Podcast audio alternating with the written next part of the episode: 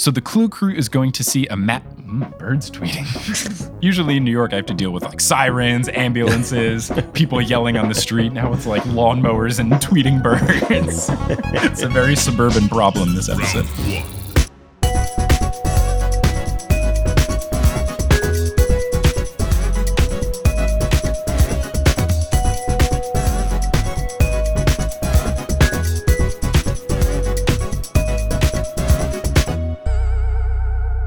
Welcome, fellow sleuths, to Meddling Adults, a game show where we grab our five best friends and go head to head to test our wits against the prowess of fictional young detectives for charity. I'm your host, Mike Schubert, and I'm notoriously bad at solving children's mysteries, which is why I'm safely behind the judges' table, letting others battle it out instead. Our contestant this week is a very special pairing of humans. It's my parents, Barbara and Joel Schubert. Mom and Dad, how's it going? It's going great, Mr. Mike, meddling adult, sir. As Kelly has dubbed this, this is now Take Your Parents to Work Day, which I'm very excited In my about. pajamas. Mhm. That's the best part about this job. You never have to get dressed. It's wonderful. I've gone to take your son to work days for both of you. Yes. You have. I remember very few things from both. I remember drawing on a whiteboard in your engineering office Okay. with a green expo marker, and that was very fun. And you probably had a good lunch. probably had a very good lunch. And I don't know for KM stuff. I remember I would there would be times where you would just bring me to the office on like half days or something. During the summer, sometimes I would Mm-hmm. need you to come to work with me. If I had to go to work, I would bring you along. And then we would go to lunch with Brian. That was always fun. Did I ever do anything helpful? I remember playing a lot of Sonic on my Sega little Game Gear, but I don't remember if I ever did anything productive. Yes, you did because you had summer reading and summer math. So you would do both of those at the office. And like one time you came and played golf with Mikey as you got a little bit older. Ah, look at me, child Mike doing big things.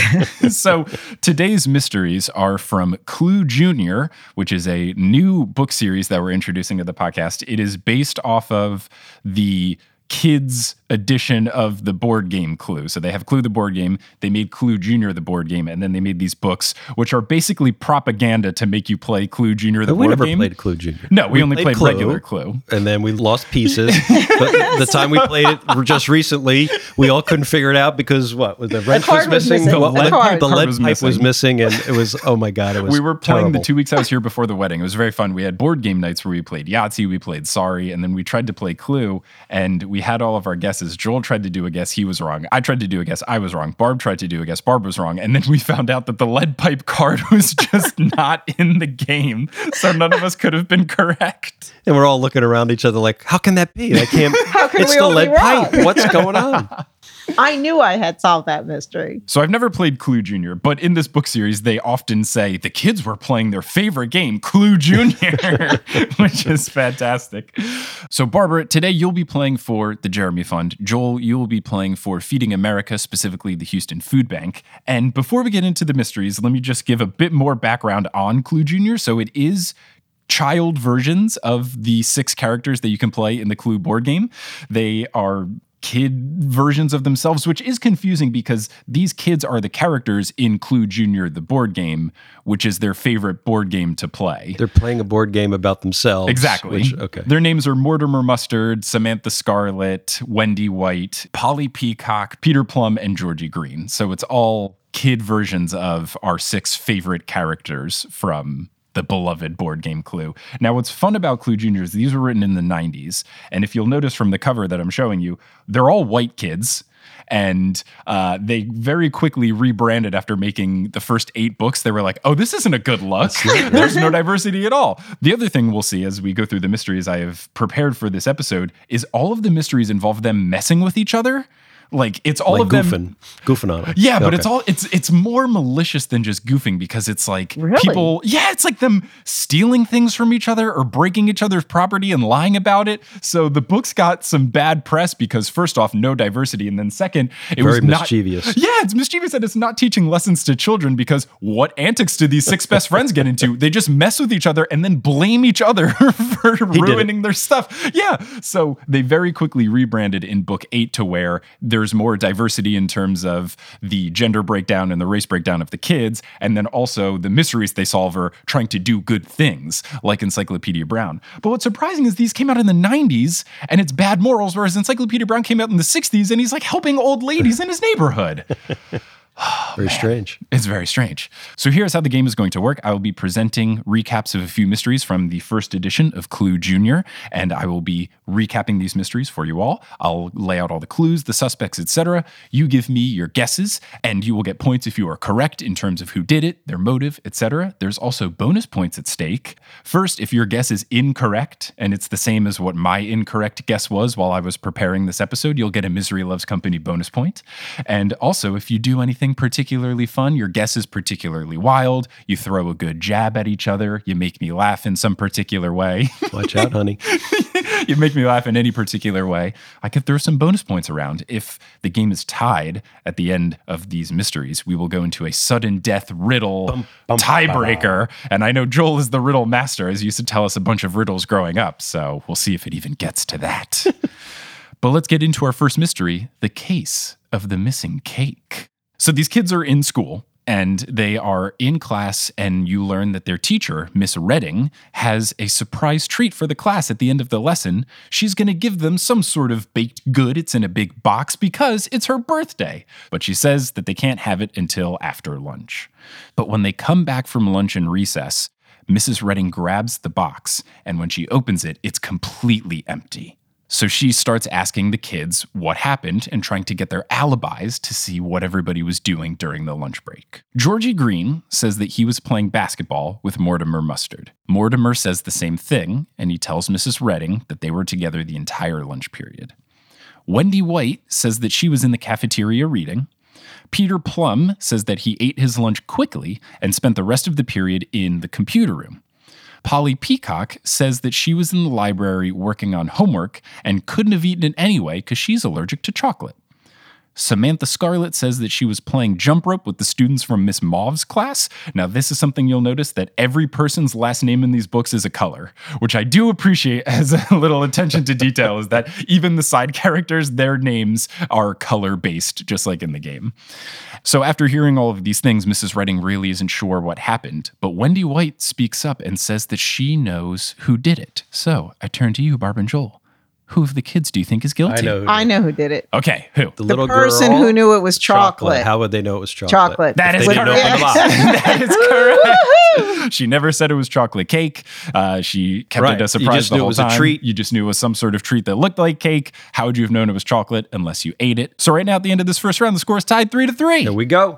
yes, but I wanted to know if in the box there were assorted baked, Baked goods, like Joel P used to buy for the soccer girls when Well, they that's could slept over, and the dance From girls. Eat Good Bakery. I'm very excited having you two on the show because we can finally have an excuse to share Schubert family stories, which is a wonderful pastime of us. Do you want I to share apologize if it's if it's boring to the listener. Oh no, they're gonna love it. They're gonna eat it up.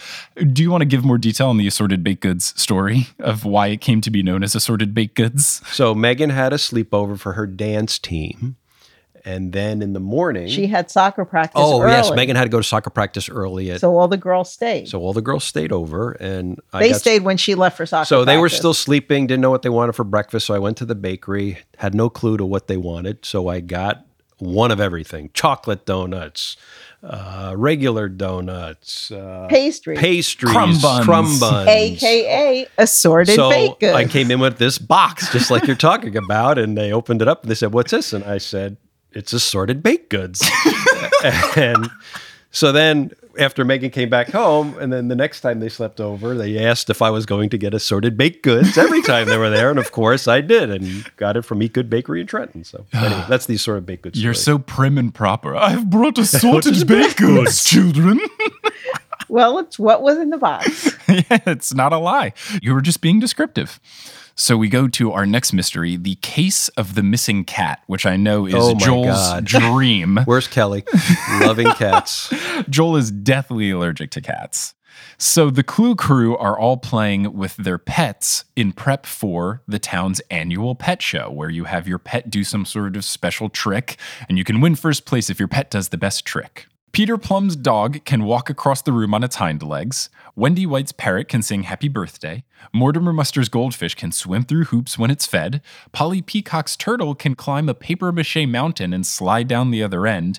Georgie Green's monkey named Bingo can juggle. And Samantha Scarlett's cat named Missy can walk across a balance beam. Now, all of the other pets, it doesn't matter. I just thought it was fun to share what all of their little tricks were. The only pets and tricks you need to know for the purpose of this mystery is that Georgie Green's monkey named Bingo can juggle, and Samantha Scarlett's cat named Missy can walk across a balance beam. Now, of all of these talents so far, I don't feel like a lot of them are great. The turtle climbing up a mountain and sliding down the other end doesn't really seem like anything fancy in particular. Right. I think the parrot singing happy birthday is my pick for the best. I would think so.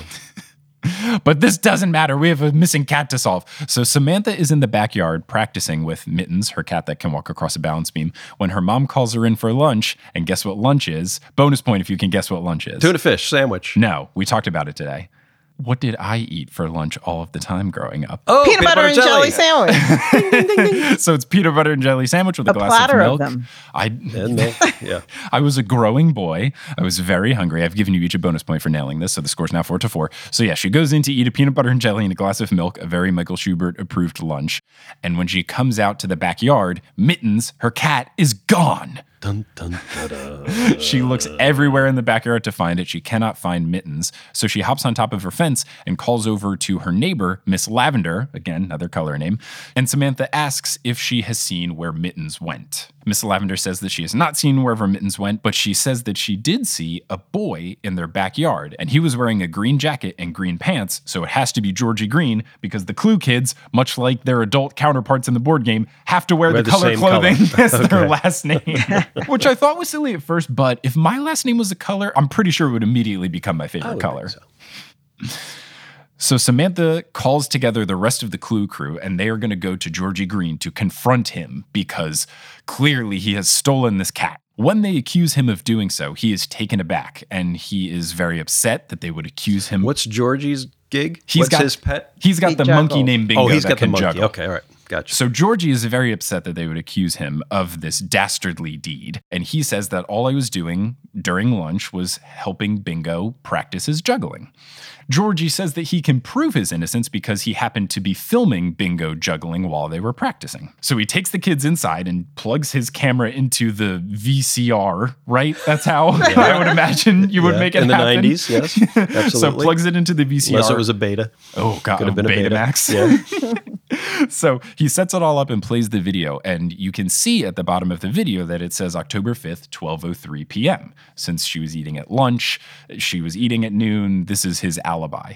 And when he is playing the video, Mortimer Mustard says, "I don't know, you can hardly see Bingo because of the long shadows that the trees are casting." And Georgie says, "Yeah, I knew that too, so we went inside and filmed the rest of it inside." So he fast forwards the tape a little bit. And then when he stops, they are inside and Bingo is juggling. And the bottom of the screen from the tape says 12.07 p.m., same date, October 5th. And there's a clock in the background, a standard analog clock, and that also says 12:07 p.m. So this is Georgie's alibi of how he wasn't over there during lunchtime to take mittens. Polly says that he probably could have changed the times, and Georgie denies this, but Peter says he knows Georgie is lying. So I turn to you two. How does Peter know that Georgie is lying about where he was during the theft of mittens? So you said there's a couple. Of, oh, there's a there's a there's four minutes missing. He had till twelve oh three. He fast forwarded. Oh, he fast-forwarded. the So there four was filming. be- yes, it was still filming. Was the a continuous film? So he's outside. There's shadows, and then he says, "Oh, let me go inside to get better lighting." And the and the and the camera's still rolling. What the book says is that he just hits fast forward and then hits play when it gets to twelve oh He seven. gets it twelve oh seven. right. So he fast forwarded through when he took the cat, if in fact he took the cat. He fast forwarded in the four minutes that he is laying forward that it took them to go from outside, Outside. with the juggling monkey to inside, with the juggling That's monkey. when he. That's took what the he is saying those four minutes were. And the reason he went inside is because the sh- there was shadows from the tree. Yeah, and he said you couldn't really see the monkey while he was recording because they were outside. So we're trying to prove that Georgie really did take the cat. Yes. I was going in a different direction. You think Georgie's innocent? Well, no, if you tell me he took it, but I thought what I was kind of focusing on was that the cat was walking across the balance beam, and they when they asked Miss Lavender, was it? Mhm. and there was a fence between them. I thought she, the cat, took the fence to be like a balance beam. So I'm thinking, oh, Miss Lavender did it because whether she meant to or Ah. not, the cat walked across the fence, and then Okay. maybe she just said, "Oh, here's a kitten," and kind of rescued it, if you will. Okay. So I was- thinks I Miss was a Lavender little- is guilty. I was a little off from following those clues because I had my own scenario going in my head. okay. All right. And who thinks he's guilty? Mustard. Yeah, but honestly, it doesn't really matter. So somebody thinks he's guilty and he knows why. And you kept talking about clocks all lining up. The clock in the house, the clock in the VCR. Polly is the one that brought up that he could have adjusted the clock and changed the clock on the camera to make his alibi look airtight. But Peter has definitive proof that Georgie is lying. When, let me ask you a question. Where did they go inside? Inside whose house? The- Inside Georgie's Georgie's house. house. Georgie was in his backyard filming the monkey. Georgie took the monkey inside his house. Oh, oh, I see what you're saying. Everyone was at their own Uh, respective why I'm thinking that Georgie was in her yard. No, no, Okay, no, so he's in his own yard. Mhm. Okay, and he knows that he took it. Does he live right next door to her? I assume so. Okay. They Okay. all walked over So to he- his here's house. my theory because I don't know any other theory here. I was thinking about ooh shading the trees in the shade, so it's a different time because the sunlight. But it all ha- should have all happened during noon because that's when what's her name went in to have her peanut butter and jelly sandwich, her Michael Schubert special. Mm-hmm. so what I would say is when they all went back to view it, he saw cat hair on his clothes. Okay, I am going to award each of you a bonus point. I'm going to give Barb a bonus point because I like you thinking that Miss Lavender was guilty because it's pretty funny. Barb suspects funny? anyone. I just like I just like that you're like she did it. She's lying about not seeing Never the cat. liked her. But Joel, I'm giving you a bonus point because you were so close. The correct answer is that they say that the shadows were long shadows from the tree. Would have been later in see the day. But if it was noon, Noon, it they would have wouldn't have been long shadows. So that is the proof that he filmed this whole thing at a different time. Okay, that's- and that's how they knew what Yeah, it was. that's- There wasn't cat hair or anything. Yeah, so okay, but that was kind of how I was. I was trying to think how he filmed at a different time. Okay, I get, I get that. Mhm. I gave you a bonus point for a close but no cigar situation, and Mom got the that neighbor's up to no good, and I never liked her. She didn't bake me cookies when I moved in. She didn't Miss make Lavender. me almond biscottis That's like true. Kelly did. That's right. yeah, while we're recording this, Kelly is making and putting together almond biscottis, which is very exciting. So at the end of this second round, the score is tied five to five. It's a close one. We now get into the case of the movie madness. So the Clue Crew is going to see a matinee film of a whodunit movie called The Mystery of the Black Veil. There's actually a really sweet moment, which is rare in these books since it's usually them just being rude and awful to each other. There's a sweet moment where Samantha lends Wendy a quarter because she was 25 cents short of the $3 children's ticket admission fee. So they all get their tickets, and when they get inside, they're trying to determine where they should sit. Georgie and Mortimer want to sit in the front so that they're the closest to the action. Peter and Wendy want to sit in the back because they don't want to hurt their necks. And Samantha, in another sweet moment, says, Why don't we all just sit in the middle? We should all sit together. Compromise. Let's compromise. I just like that of the eight mysteries in this book where all of the things that are happening are terrible. This one mystery is the ray of hope where they're actually nice to each That other. ray of sunshine. So they all decide to sit in the middle of the theater, which is the correct answer. And that is the right thing to do when you go to see a movie. And just as the movie is about to start, the usher walks in. It's a teenager. He walks in and tells everybody to get out of their seats and walk into the hallway because someone at the theater saw a kid sneaking in from the side door of the theater and they want to check everybody's ticket stub to see that everyone that's in the audience actually purchased a ticket. So as they are leaving their seats, when Peter walks by the usher, he goes, Hey, if someone saw the guy walking in the side door, why can't they tell who it is? And the usher goes, What are you, some kind of detective? And then Peter Peter Plum goes, Well, actually, I and then he goes, I don't want to hear it. Which is really good. So the usher then further clarifies that the door was facing directly into the sunlight, so whoever saw him walk in couldn't make out the features of who walked in the door. So they line everybody up and they start checking the ticket stubs. And Georgie notices Bobby Blue, again, color name, and he and Peter are convinced convinced that he is the one that snuck in because Bobby Blue apparently is the town bully, goes around town. He's this book's Bugs Meany. And he's cheap. I guess. I don't know. They just think he's a bad dude. In the illustration, he's wearing a leather jacket, so you know he's guilty he for sure. But when they peek over, they're trying to see, oh, does he have a ticket or not? When they peek over, they see that he's got a little stub. It's half ripped, but you can see like admit one $7 on his ticket. So they're very upset that he doesn't appear to be guilty because they really think this guy did it. When the usher is going through asking everybody for their tickets, Wendy can't find her ticket stub. And she's very distraught because she's like, I totally thought I had it. I thought I put it in my purse. I don't know what happened. And she just simply can't find it. So the usher thinks that she is guilty and she's just making up excuses. He wants to take her to the manager to, I guess, put her in timeout. I don't know what you do to children that sneak into the theaters. No popcorn. But Peter intervenes, stands up, says that he knows that she is innocent and he knows that somebody else is guilty. So I turn to you two. How did Peter know this? Who was the little girl that was a quarter short? Wendy, who ended up losing her ticket, Okay, was a quarter so- short. Say the ticket was a dollar. Did Wendy give 75 cents to the person who bought her ticket? And maybe that person has two ticket stubs and Wendy doesn't have any because she didn't actually purchase the ticket. Okay, all right. I could see that. That's a fun guess. It's pretty good, hon. God. So he knows that somebody snuck in the side door. They're all sitting in the middle. hmm The usher said, Who told him someone snuck in? Someone working at the theater. Somebody working at the theater saw somebody sneak in. right, We're trying to prove it's not Wendy. And Peter says he knows it's not Wendy right. because it's him. Well, it's, no, it's not Peter. So, I mean, just an obvious reason would be he knows it's not Wendy. Does Peter have a ticket? Yes, every other Uh, kid has besides a Wendy ticket. has their ticket. The only other ticket that they saw was the one that I described from Bobby Blue. Was it the correct ticket or was it a ticket to a different show for a different date? Just a random ticket. there ticket you go. stub. Because first of Mm. all, you said it was seven good- dollars, and that's it's a good one there, 1990, Bob. So you know that price is the bad off. boy could have been Mhm. yesterday's ticket. My guess would be obviously who's trying to save Wendy? Peter. Peter. Peter. Peter was with her when she purchased the ticket, but how could he prove that he was with her? Well, did you say they came in together? Two people came. There were. All of the kids were back to back in line. So they all know they all bought the ticket. Mhm. I think either Wendy doesn't have the stub because the person who So- helped her out, or the guy had a different ticket for This is something a Seinfeld else. episode where George loses his ticket and he has to buy it like three, Three times times he, get- he gets because they won't of let the him theater. back in because they Yeah. can't, he can't find his I stuff. just went through this. We just did this two minutes ago. I. That's my only guess that he was with her. We saw her purchase the ticket. I, I don't have another guess. All right, three points to Barbara Schubert. She is correct.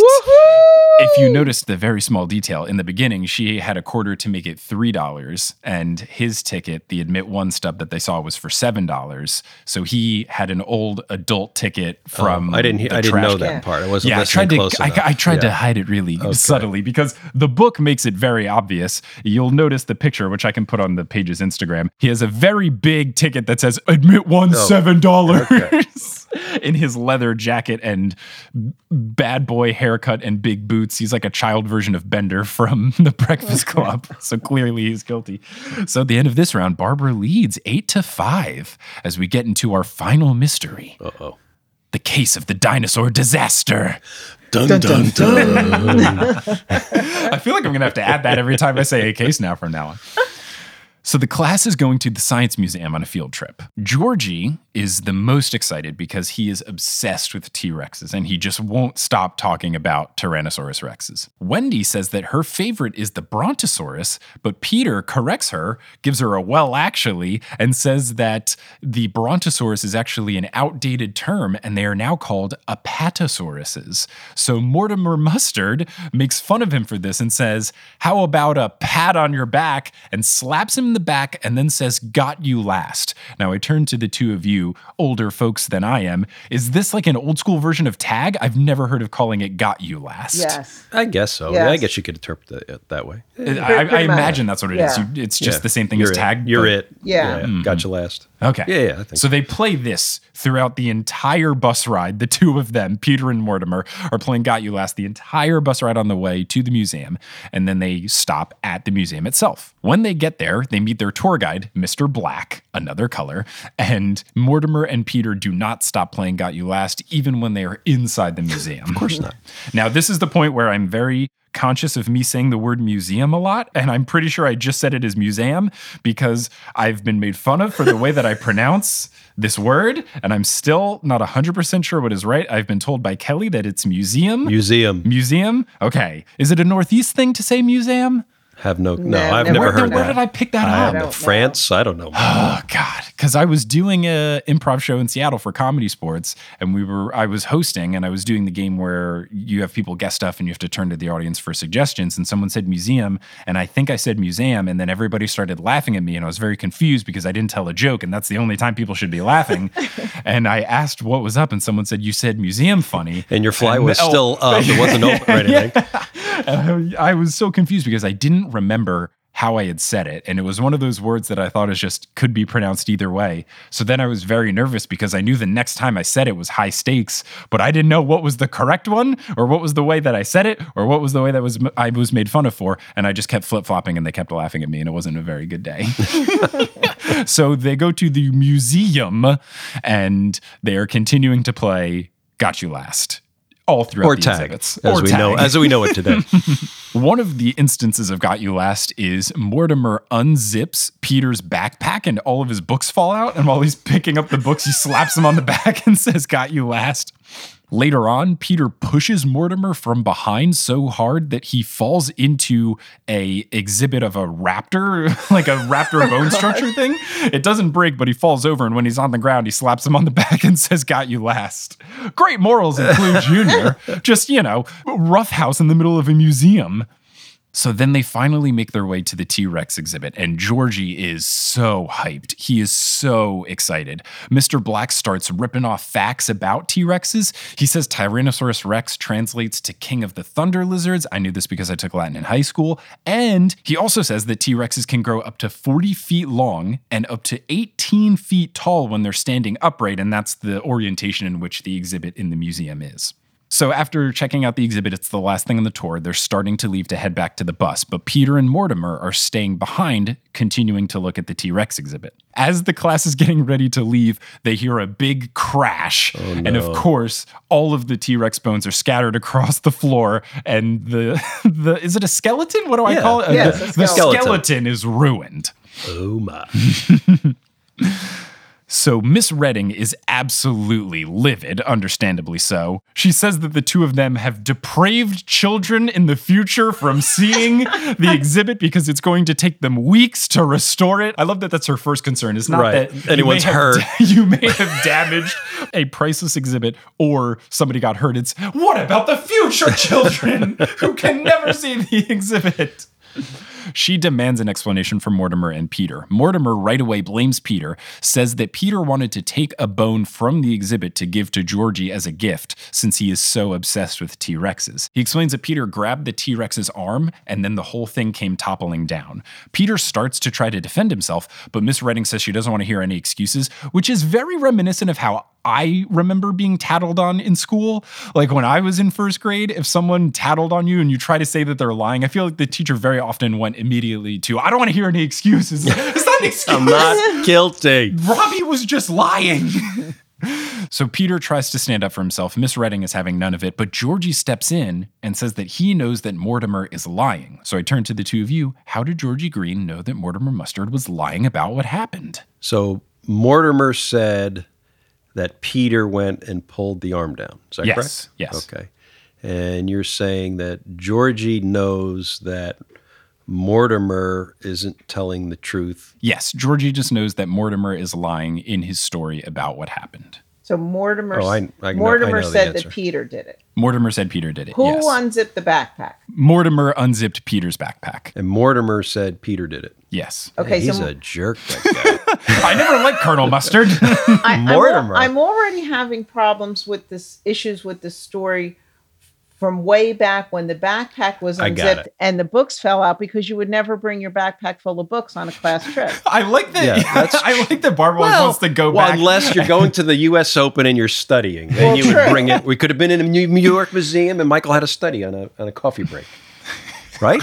I don't think I ever did that, but I did used to have You to did. bring. You would bring your books to the U.S. Open. Yes. So anyway, for anyway. cla- for context of everyone, when I was growing up in New Jersey, we would go to the U.S. Open tennis tournament over Labor Day weekend because my uncle worked. well, no, no, no. This is when you were in Tex- Texas. in in St. Texas, Thomas. right? St. Thomas gave you all that homework. we would still do it over Labor Day weekend. I would have to always have so much homework, but we would go to the US Open because my uncle volunteered for the USTA. He could get us free tickets. It was our excuse to go to New York every year, kind of thing. It was great. And I just always had so much homework when I would go. And I remember one of the times we were flying from Texas to New York, I had all of my textbooks in my backpack. And when it went through the x ray machine, it just looked like a big black rectangle. And the whole security was like, What is this child doing? What is this 14 year old doing? It's Just books. and then it was just all of these books because yeah, I'd have so much homework. So we would go to the US Open in the day, and then I would have to spend the rest of the entire evening while we're in Cramming. New York, the city that never sleeps, in a hotel room just doing homework for the rest of the day. It was terrible. But we picked you up from school and went straight to the airport. So you Right. had all your books. And you had to do it in the lounge waiting to get on the plane. You had so much homework. All right, let's get mm-hmm. back to the story. All right. One final detail: I used to break my backpack every year because I carried so much books in Oh, it. yeah, That's the true true. sense of Yeah, nerddom. that- is my backpacks Yeah. never lasted This- a year. Yeah, they would rip at the seams. Absolutely. All right, so let's let's just backtrack here real quick. Well, first of all, he could never get close enough to the exhibit because they're all roped off. This is the Man, 90s. come on, they They're not over the roped. rope. Come Nobody on. looked Oh, but at he can't reach the hand. It's way up in the air. He's 18 feet tall. And, Ah. and T Rexes Like, have very can't do short hands, Yeah. so that's that's a lie. That's how he knows it's a lie. And he can't reach But it. well, he knows he's lying because obviously he probably had saw him. But going back to your theory a little bit, so let's just recap. Who, who's the kid with the backpack? Peter. Mortimer said Peter did it. Mm-hmm. And Peter was going to defend himself, but doesn't get a chance to. Mm-hmm. Okay, so here's my theory backpack theory. So Peter didn't pull down on his hand. Peter turned around and his backpack Whacked it with his backpack. With, whacked it with his backpack, or his backpack got stuck on something. When he walked away, the whole thing came. But he did down. not pull the hand. He didn't pull a hand. T Rex have very, very small hands. You, didn't you see And they Jurassic were Park? Come on. Yeah. or Toy Story, very small hands. Right, Rex has very small hands. So that's my theory, the backpack. And how would Georgie know it? Because maybe he just, maybe he, so as, when Georgie realized that they weren't behind him, he turned around and saw Peter turn and his backpack hit it and maybe knocked it down. So he knows he didn't do it on purpose. Because Mortimer's saying he he did it and he's just lying how he did it and, and it was probably an accident and Peter's trying to explain my backpack caught it. That's my theory.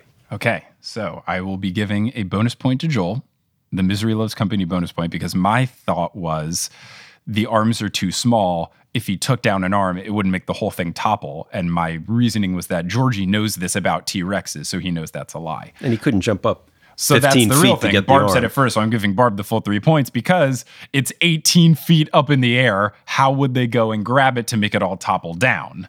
And that was something I just didn't notice on my first read through. And then I went back and they explained it. Now, further proof that you could have realized is if you remember in the ongoing game of Got You Back, the most recent thing that happened was Peter pushed Mortimer into the Raptor exhibit. So Mortimer wanted So- to get Peter, So back. he pushed them into the. So what ended up happening was he pushed him into the T Rex exhibit, and that's what happened. So it was Mortimer's fault. So you were kind of close with the backpack thing, but it was Mortimer wanted to get Makes Peter sense. back. He pushed him into the exhibit, and then what's really great in the solution section when they do it is Georgie gives this whole explanation. Mortimer gets in trouble, and then Peter goes over like pretending to try to console Mortimer, Says, and then slaps him on the back and says, Yeah. "Gotcha back." because no matter what happens, you have to win the game. It's awesome. I'm glad Peter did that because Mortimer just tried to. I don't know what the punishment for this is, but it feels pretty significant if you ruin a museum exhibit, especially if they cause any damage. So the fact that Mortimer tried to throw Peter under the bus here, I'm glad that Peter was able to get him with the ultimate got you back. there you go. So that is the end. And Barbara, you are victorious in this episode of Meddling Adults with a score of 11 to 6. You have earned money for the Jeremy Fund. So, Barbara, how does it feel to conquer Joel? It just feels wonderful to earn money for the Jeremy Fund Right. It is a and great and to be cause. part, part of your podcast. I'm glad we could finally make it This happen. Yeah, was this so is much fun. It's been a long time coming. So after you have your multitude of guests. Mm-hmm. We need a rematch because I'm not gonna, I'll never be able to live this because down. dad wants to continue with gotcha.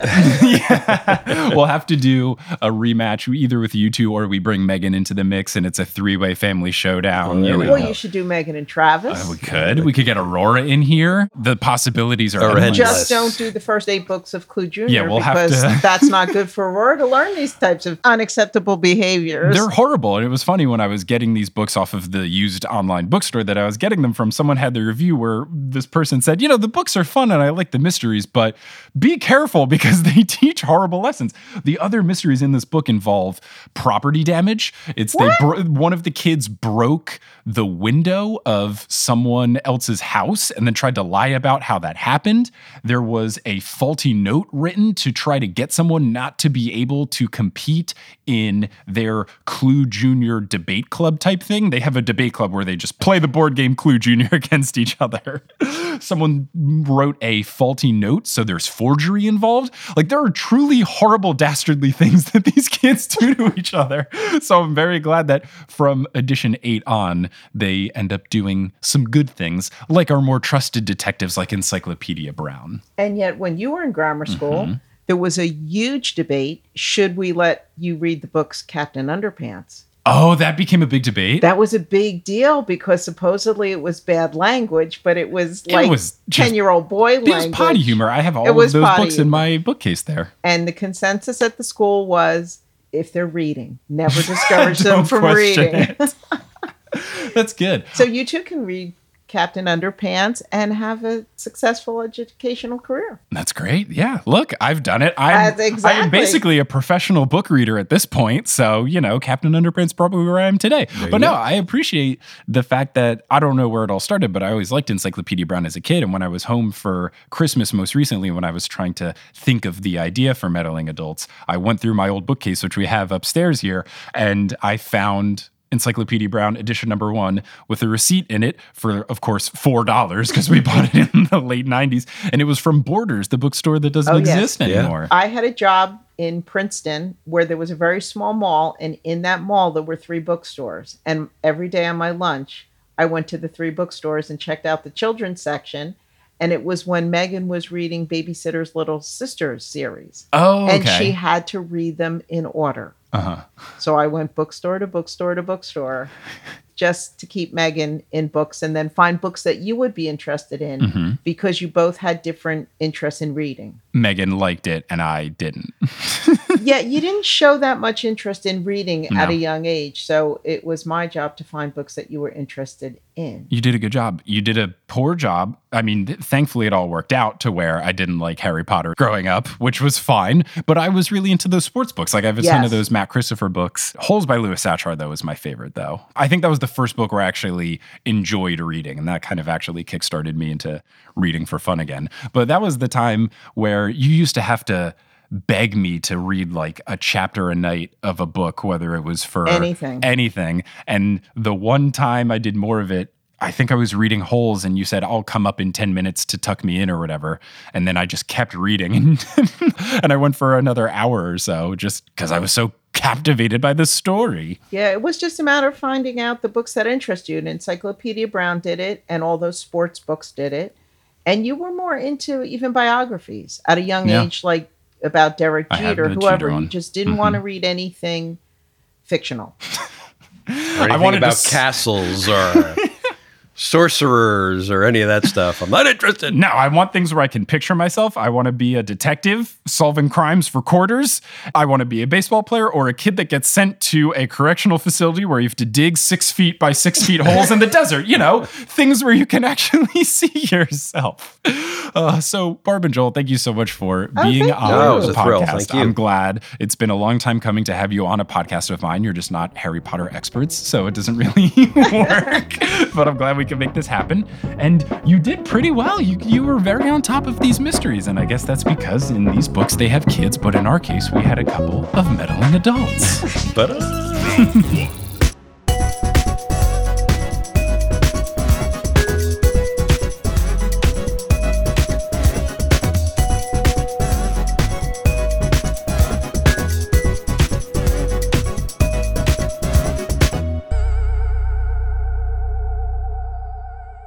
thanks for listening to Meddling Adults. Meddling Adults is created, hosted, edited, and produced by me, Mike Schubert. It's co produced by Multitude. The art is by Maayan Atias. The music is by Bettina Campomanes, and the website is by me and Kelly Schubert. All of the prize money that goes to charity comes from our Patreon, patreon.com slash meddlingadults, where you can also get access to a bunch of audio clips, bloopers, and anything else that doesn't make it into the show. You can also contribute to our charity prize pool with a one-time donation at paypal.me slash meddlingadults. If you want to follow the show on social media, it's at meddlingadults on Facebook, Instagram, and Twitter, and reddit.com slash r slash. If you want to learn more about the show, you can go to meddlingadults.com, and if you tell someone about the show, whether you reach out to someone directly, you think of someone that would like the show, and you say, hey, I think you'd like the show, or if you leave a rating and review online, both of those really do help. Thanks so much for listening, and we'll see you next week for the season finale.